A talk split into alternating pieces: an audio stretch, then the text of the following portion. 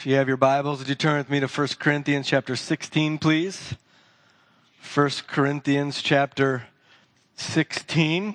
We're going to uh, finish this letter this morning.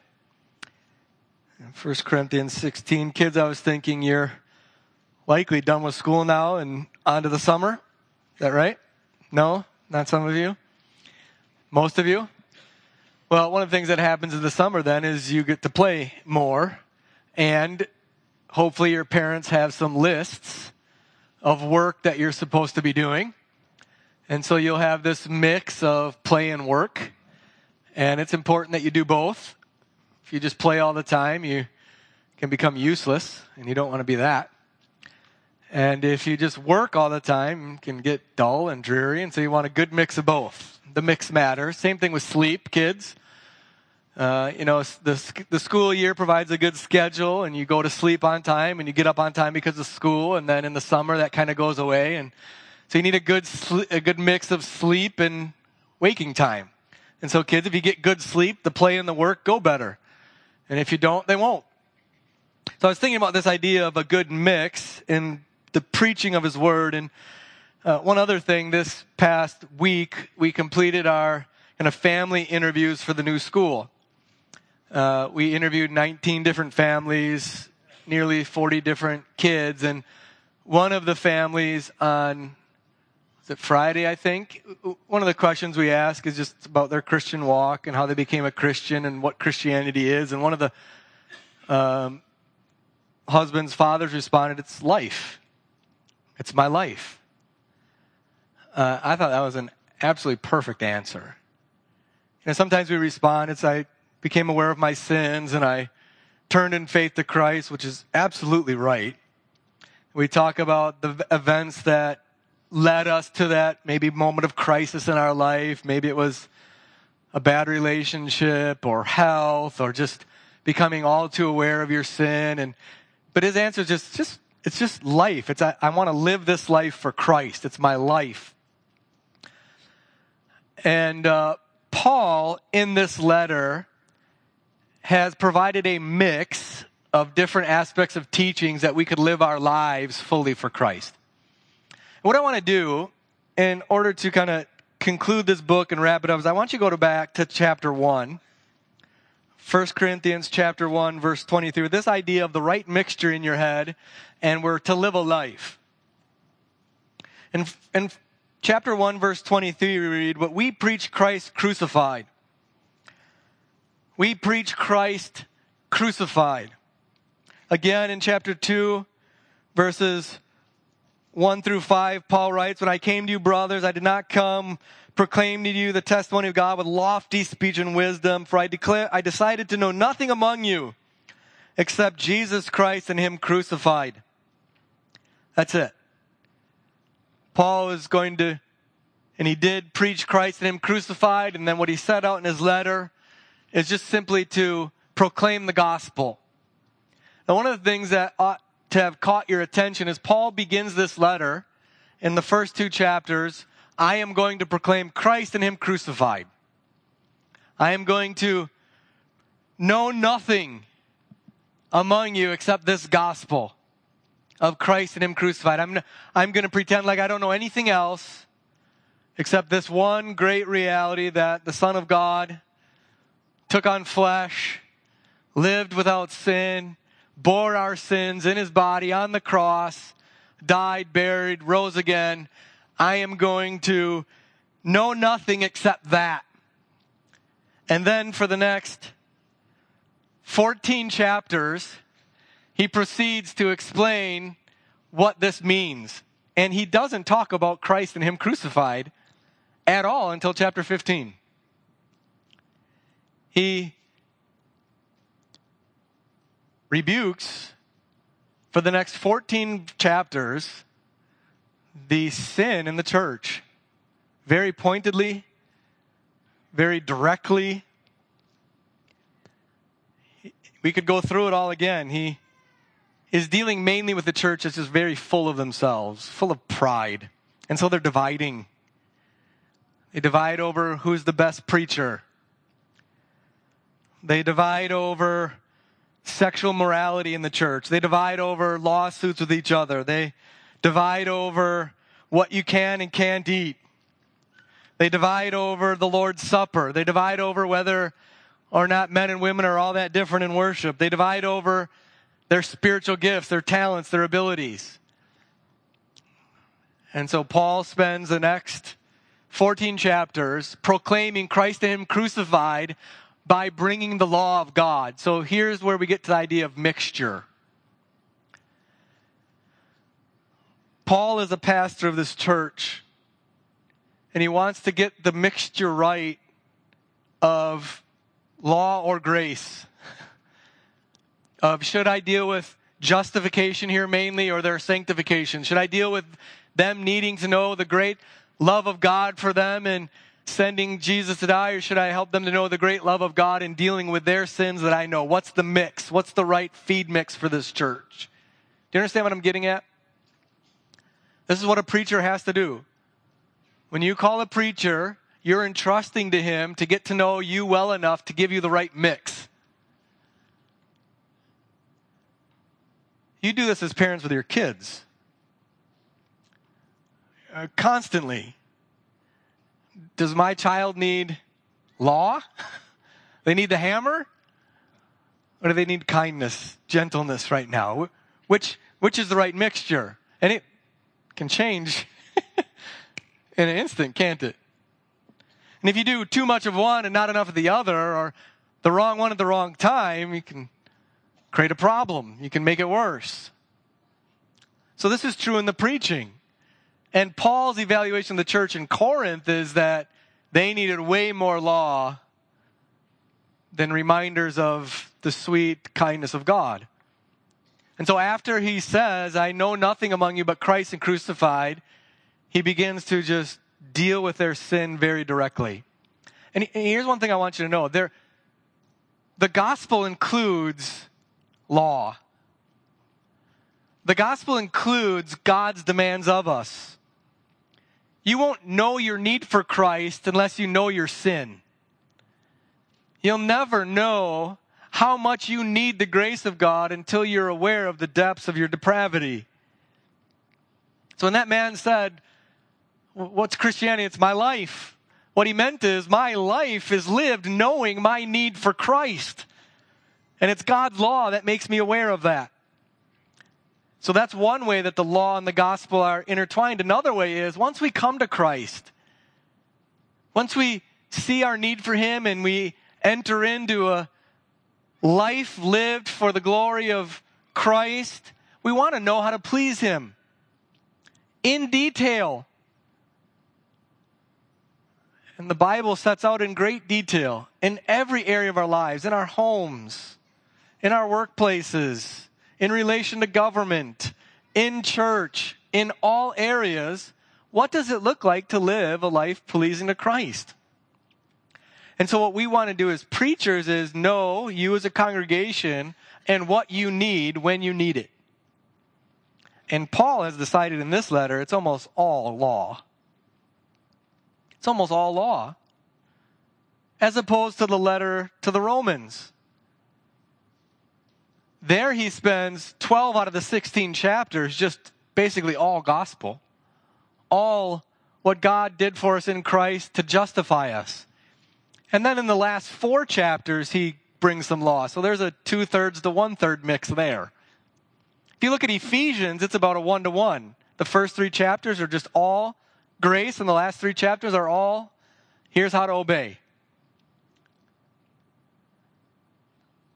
And so that, that's what we're trying to do. And one of my purposes of going through this letter, as I've said many times, I think one of our deficiencies here, and one of the great deficiencies in the American evangelical church is we really have lost any idea of what pastoral ministry is to be. And what, what we demand of our preachers is just grace, no law. What you demand is to be leaving having had a positive emotional experience where you feel good about yourself. And you'll allow a preacher to preach law as, as long as he's preaching law generally. You know what I mean? As long as he's keeping it vague. Enough where he has plausible deniability, or if somebody comes to him and says, You don't really ever deal with sin. Well, yeah, I did. I, I said that, you know, being gay is a sin. He kept it general, but he doesn't ever specifically deal with the sins of his people. You, we'll allow that. Or if we're just talking about sins of the world, we really like that. If we just talk about sins of the liberals, as long as a preacher does that, as long as he doesn't get too political, then we'll allow that. But, but he can't get after me. So the old saying is the preacher was doing well until he got to messing. And I, I don't know if you've been paying attention at all through this letter, Paul is messing in detail, very specifically, sometimes with names. And you know, this letter was sent back to the congregation and read audibly, publicly in front of them all, names included. So we got to get the right feed mixture here. Why? So we can live our lives for Christ. So that we don't just be those kind of Christians that say we love Jesus but don't. So you don't get to the end of your life and stand before Christ and say and, and hear him say, You were ashamed of my words. Instead, well done, good and faithful servant. Why? Because you've lived your life. Now, the danger is, of course, for the preacher is to just fall into the air of one to the neglect of the other. Either all nice or all hard. Either all you're good people and there's a good God and it's going to work out in the end, so live your best life here and now and that kind of stuff, or just hammer, hammer, hammer, hammer, hammer. And my evaluation, if you want to know, of our congregation is you all are doing pretty well. it, it, it is a delight to pastor you. We've been interviewing a candidate for the worship ministry. We had a time this past Tuesday, elders and wives, and he and his wife. And it's encouraging to hear the elders and their wives talk about what a joy it is to be a part of this church. Not just the shepherding, just to be a part of it. It's really enjoyable. It's a delight. I was even thinking this morning as we were singing. I've we've talked a lot about singing. We've talked a lot about men singing. We've talked a lot about volume. We've talked about kind, and you all have taken to it. You sing. It's very encouraging. And so, the place that I think we need the most work is for you to gladly accept the kind of pastoring that gets into your business, particularly when you don't want it. Do you know what I mean? So that's been this letter. In chapter 16, which I'll read in a moment, I know that's a lengthy introduction, but you know, we spent three years in this book. So, in chapter 16, Paul is concluding. He's tying up some loose ends, and he's basically talking about relationships, is it? How to love others. He does so generally uh, uh, among Christians by talking about some very specific instances. He, he provides some really helpful teaching to you and I on how to love each other as Christians in general. But then specifically, he deals with relationships with shepherds in the church, pastors and elders, those sent by God to the church to lead. That's all I want to do in this sermon is conclude with that. Generally, how to love each other as Christians, how to live this life with other believers, please the Lord, and then particularly, specifically, how to relate to me, to elders, to deacons, how to relate to the worship pastor, God willing, if we call one one day and y'all vote for him. How do you do that? So let me read these verses, pray, and then do those two things. Now, concerning the collection for the saints, as I directed the churches of Galatia, so you also are to do. On the first day of every week, each of you is to put something aside and store it up, as he may prosper, so that there will be no collecting when I come, and when I arrive, I will send those whom you accredit by letter to carry your gift to Jerusalem. If it seems advisable that I should go also, they will accompany me. I will visit you after passing through Macedonia, for I intend to pass through Macedonia. And perhaps I will stay with you or even spend the winter so that you may help me on my journey wherever I go. For I do not want to see you now just in passing. I hope to spend some time with you, if the Lord permits. But I will stay in Ephesus, but I will stay in Ephesus until Pentecost. For a wide door for effective work is open to me, and there are many adversaries. When Timothy comes, see that you put him at ease among you, for he is doing the work of the Lord as I am. So let no one despise him, help him on his way in peace, that he may return to me, for I am expecting him with the brothers. Now concerning our brother Apollos, I strongly urge him to visit you with the other brothers, but it was not at all his will to come now. He will come when he has opportunity. Be watchful, stand firm in the faith, act like men, be strong. Let all that you do be done in love. Now I urge you, brothers, you know that the household of Stephanas were the first converts in Achaia, and that they have devoted themselves to the service of the saints. Be subject to such as these, and to every fellow worker and laborer. I rejoice at the coming of Stephanas, and Fortunatus and, and Achaicus, because they have made up for your absence. For they refresh my spirit as well as yours. Give recognition to such people. The churches of Asia send you greetings. Aquila and Prisca, together with the church in their house, send you hearty greetings in the Lord. All the brothers send you greetings. Greet one another with a holy kiss. I, Paul, write this greeting with my own hand. If anyone has no love for the Lord, let him be accursed. Our Lord, come. The grace of the Lord be with you. My love be with you all in Christ Jesus. Amen. Let's pray. Father, we want to keep our way pure, and so help us to guard it according to your word. Help us now with our whole hearts to receive and then not wander for your commandments, having stored them up in our hearts that we might sin against you. Help us even now to delight in your statutes and never forget your word. In Jesus' name, amen. Verse 1 starts with this phrase that Paul has used repeatedly throughout the letter, now concerning. In verse 17, we note that three men came from Corinth to Paul, Stephanas, Fortunatus, and Achaicus.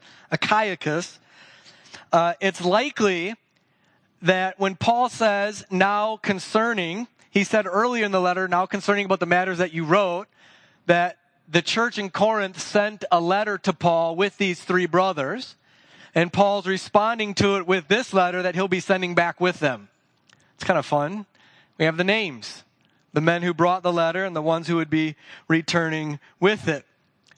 And so what they're asking about that Paul's responding to here in the first four verses of chapter 16 is issues to do with finances in the church to be used to support the saints in Jerusalem who are suffering famine.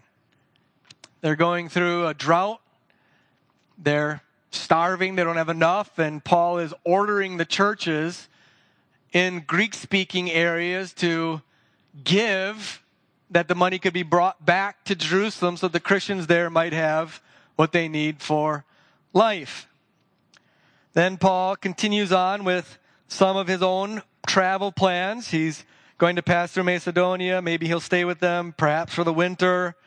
He'll be in Ephesus at least until Pentecost and Timothy's coming, make sure you take care of him. And then he, he deals with other men and, and so on. And then he closes with these final greetings that we see in verse 21 that he wrote with his own hand. He notes that because he didn't write the entire letter himself. He dictated it to another who wrote it. But then at the end, he said, give me the pen. I want to make sure that they know that this is from me personally. And he does so in order to communicate to them that he loves them and that it comes to the authority of one called by Christ.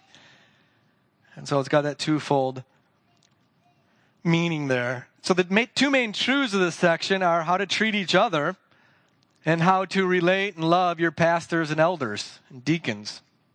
That's it. We could go into some of the historical detail, but that's probably not going to be as helpful to you as taking from here. How does Paul tell them to relate to each other, to other Christians? And how does Paul instruct them and to relate to their leaders? It's very simple. So, how do you love your neighbor as yourself? It's practical, isn't it? This is good for your marriage. It's good for relationships with your children, children with your parents. It's good for your friendships with your brothers and sisters in the church. It's good for your work relationships. It's because our Christian life is a life, and that life is lived in thousands of interactions a week with people. So you need instruction on how to do that in a way that's going to be pleasing to the Lord, and how to do that in a way that's going to be loving to them, and how to do it in a way that will work. And so the Bible is very practical here. Some of you are rather awful at this. People don't like you very much. You have a hard time getting along with others. It first manifested itself on the playground. I have that problem from time to time. Never with my wife or children. So the Bible wants to help you live a life in relationship to others that is helpful, loving, pleasing to the Lord. So let's go through a few considerations. First, you'll notice that Paul gets into nitty gritty details. He tells them exactly how they're to deal with these financial issues. He tells them when to store up the money, even how much they're to store up according to how wealthy they are. He talks about who's going to bring the money back. He gets into real details about his travel plans, about others' travels plans. He tells them how to relate to others. Details matter in your Christian life. Details matter. Detail matters in how you love others. Look at how the depth of details that Paul goes into for the sake of the church. He doesn't leave them guessing. So, how can you love others? Try not to leave them guessing. This is something Manny and I wrestle with. I'm not a detailed person. She is. And I'm learning after 20 years of marriage that she cares about details. And she's learning after 20 years of marriage that I don't. So, love the other person. Fill in the gaps for them. Don't leave them guessing. Second thing we can learn from the details is the Lord cares about the details. The Lord cares about every nook and cranny of your life. That's really good news. He means to sanctify it all, from the top of your head to the bottom of your feet. He, he, he means to get down into the details of your life. And your calling is to submit the details of your life to Him. Everything, beginning to end. And then, as Paul deals with the details, he tells them what to do. Again, let, us look at verses 1 to 4. I don't want to get into how to tithe here necessarily, but just the fact that Paul is telling them to do it. Look at what he says. I directed the churches in Galatia, and so now, now also I'm going to direct you. This isn't a matter, the details aren't a matter of chapter and verse in the Bible. The principle is that Christians should take care of each other we're a family. Even Christians in other regions of the world should take care of each other. We're well aware of this. But notice that Paul doesn't just direct them to provide financial care for the saints in Jerusalem. He tells them how to do it, and he tells them amount. On the first day of the week, Sunday, this gives us some background on the Christians at this time already. We're worshiping no, no longer on Saturdays, but on the Lord's Day, the day of his resurrection on Sundays. He wants them to be saving up their money throughout the week and bring it on Sunday so that when he comes, he doesn't have to go around to each of them and gather it and waste his time. He wants good order. So, save your pennies Monday through Saturday, bring it to church on Sunday and leave it so that when I come, as I pass through, I can just collect it all. Does that bother you? I wonder if Paul was here preaching this, you would say, well, that's just your opinion. Show me in the Bible where I have to do that. So, how do we relate well to others? Well, listen to those in authority is really helpful, even in the details. Kids, this summer your parents are going to tell you to do something, and they're going to tell you how to do that something. And you're going to be tempted to say, Mom, I know how to do that. And when you say, Mom, I know how to do that, you know what you're doing? You're trying to keep authority from her because you don't want to just say, okay, mom, be glad to. Because that would take humility and you're proud. and you want to make sure that mom knows that you'll do it, but you'll do it because you want to, not because of how she wants you to. And so Paul expects them just to do it. And you know what? If you do that well, if you'll listen to those in authority over you, your life will go really well. It'll be happy. Now, I'm not saying you listen to somebody when they're telling you to do something wrong. I'm not saying that if somebody tells you to do something and you know that it's going to not work really well, that you could humbly say, okay, I'm glad to listen to you, but have you considered? It's great.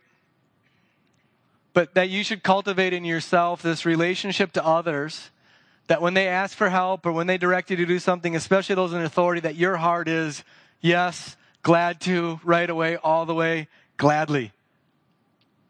That's what Paul's expecting, even in the details. Now, those details do, as I've said, include finances. So you can love others financially. How? In Ephesians 4:28 we read, "Let the thief no longer steal, but rather let him labor."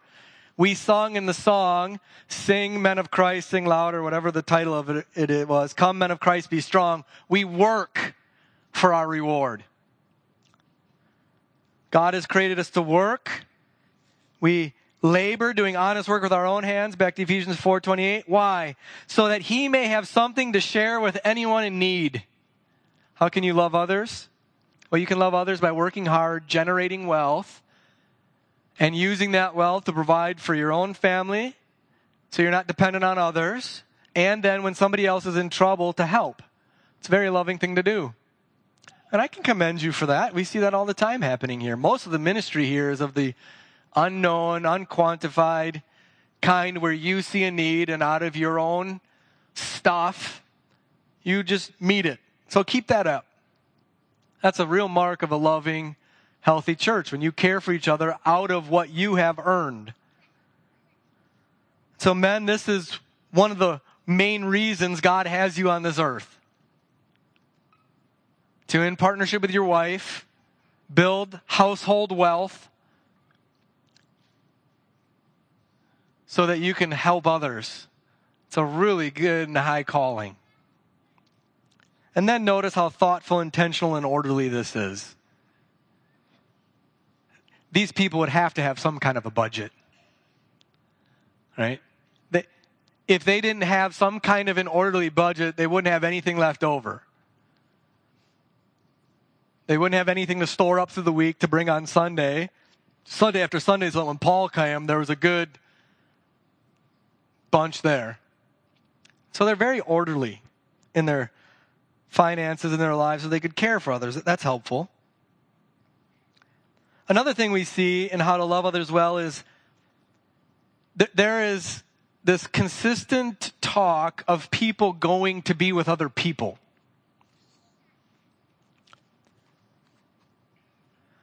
Paul says, I plan to come visit you. I'll maybe even spend the winter. Timothy is going to come to you. See that you take care of him. I strongly urge Apollos to come, but he didn't want to, but he'll come later. You sent Stephanas and Fortunatus and Achaicus. They made up for your absence. They were refreshing to me. So, how do you love others? Be with them. Go to them. Spend some time. Now, if you're in laws, Don't spend too much time. Right? Right? You have to measure it.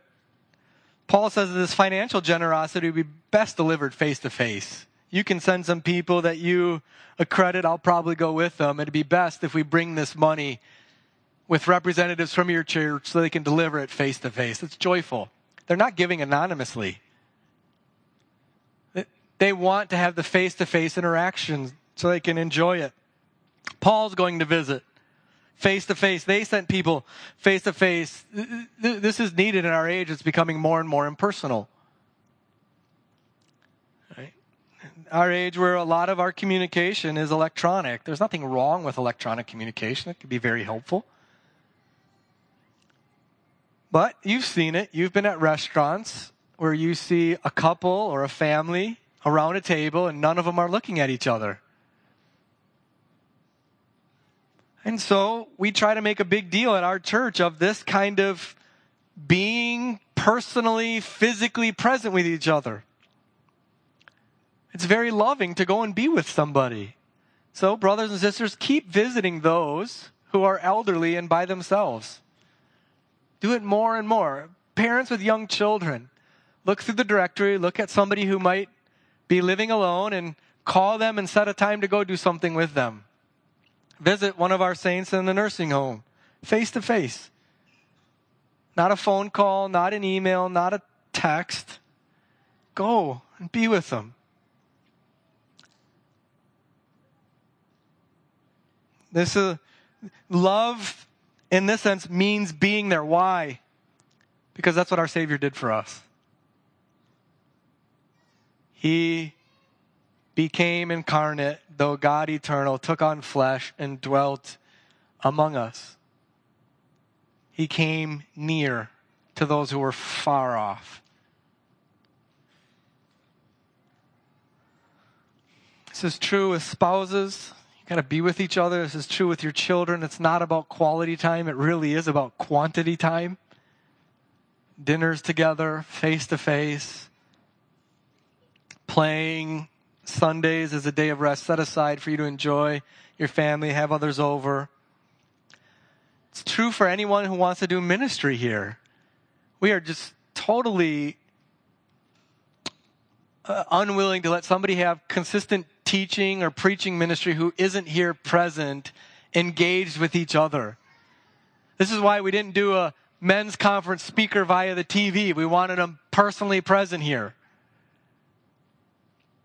there, there is this loving presence. Lastly, in this section, look at towards the, the end. The churches of Asia send you greetings. They, they send you hearty greetings. All the brothers send you greetings. Greet another with a holy kiss. I write this greeting in my own hand. This might seem like a small thing, small potatoes, but notice the warmth and care expressed. We don't just greet you, we send you hearty greetings. Have you ever been over to somebody's house and when you arrive, they make a big deal out of your arrival? They maybe put up even a sign.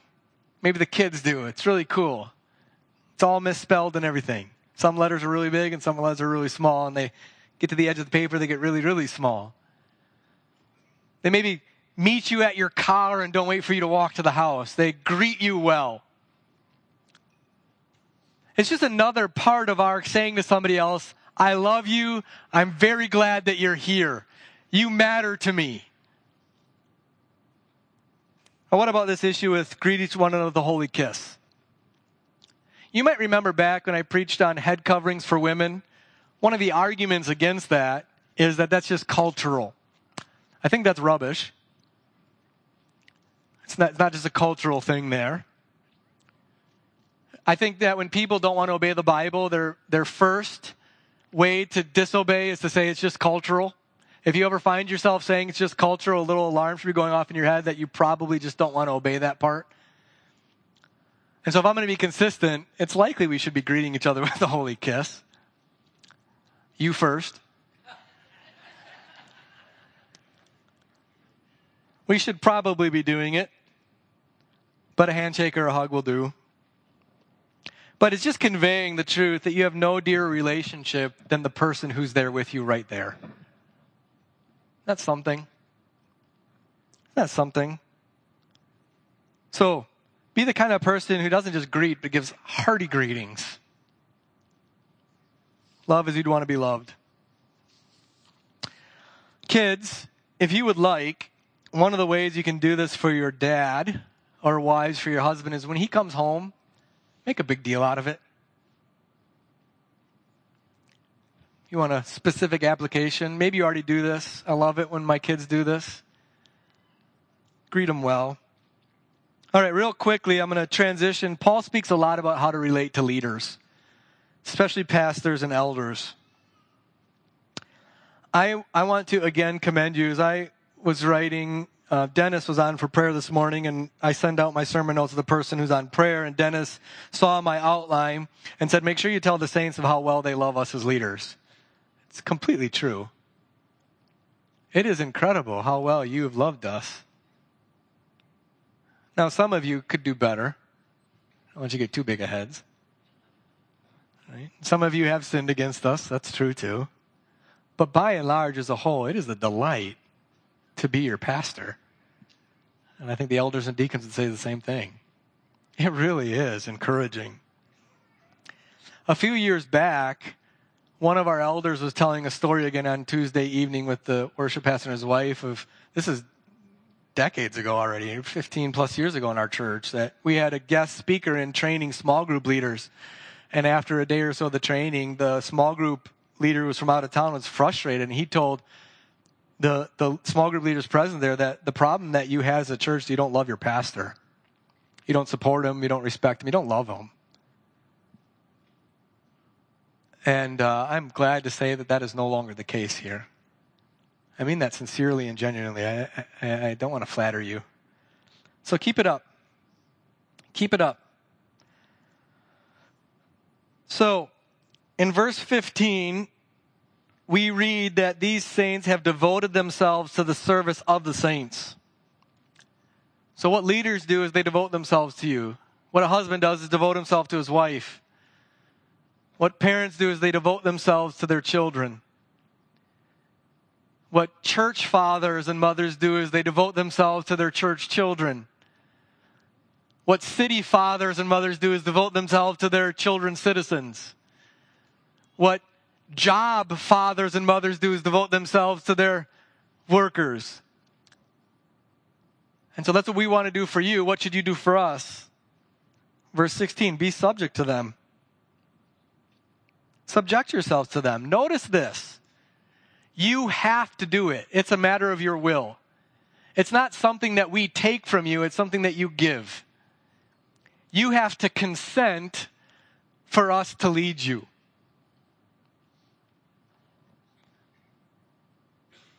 And so, please do. Please do. It'll be good for you and it'll be good for us. Second, we see verse 18 give recognition to them, recognize them. Let them know when they're doing it well, not only when you didn't like that song. Or why did you change the lyrics to crown him with many crowns? Talking to you, Mark. right? Let them know. Commend them. You want to build this kind of household at your home where you commend a job well done. And then we see in verses 10 and 11 put them at ease among you. Don't despise them. Let them be at peace. I'd consider you to meditate on that. Keep, but keep going. There is a an epidemic of pastors lasting very short times in their pastorates. I talk to pastors not infrequently from other places, and they're getting beat up pretty good by their churches. Critical people, people who say one thing to them to do another. It's really hard.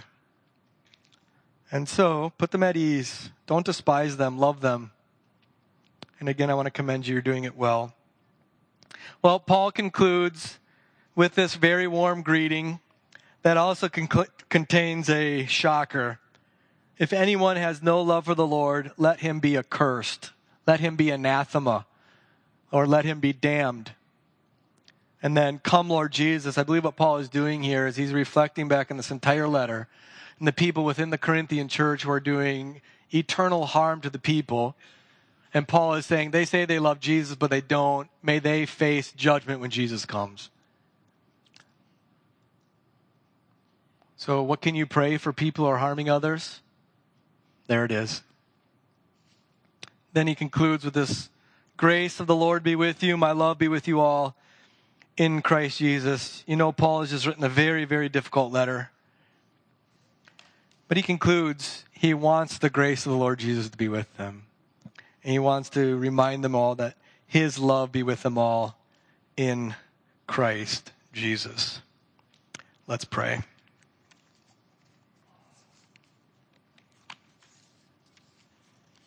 Father, may none here be found under this curse because they do not love your Son.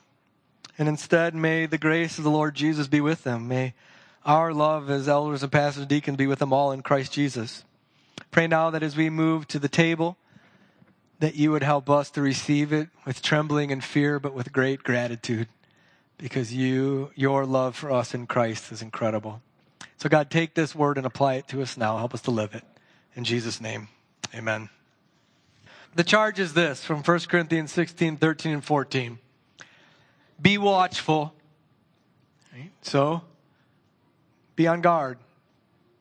Guard yourself, guard those you love. Be watchful. Stand firm in the faith. Act like men. Be strong. Let all that you do be done in love. The grace of the Lord Jesus be with you all. My love be with you all in Christ Jesus. And amen. God bless you. Have a great week in the Lord, and I love you.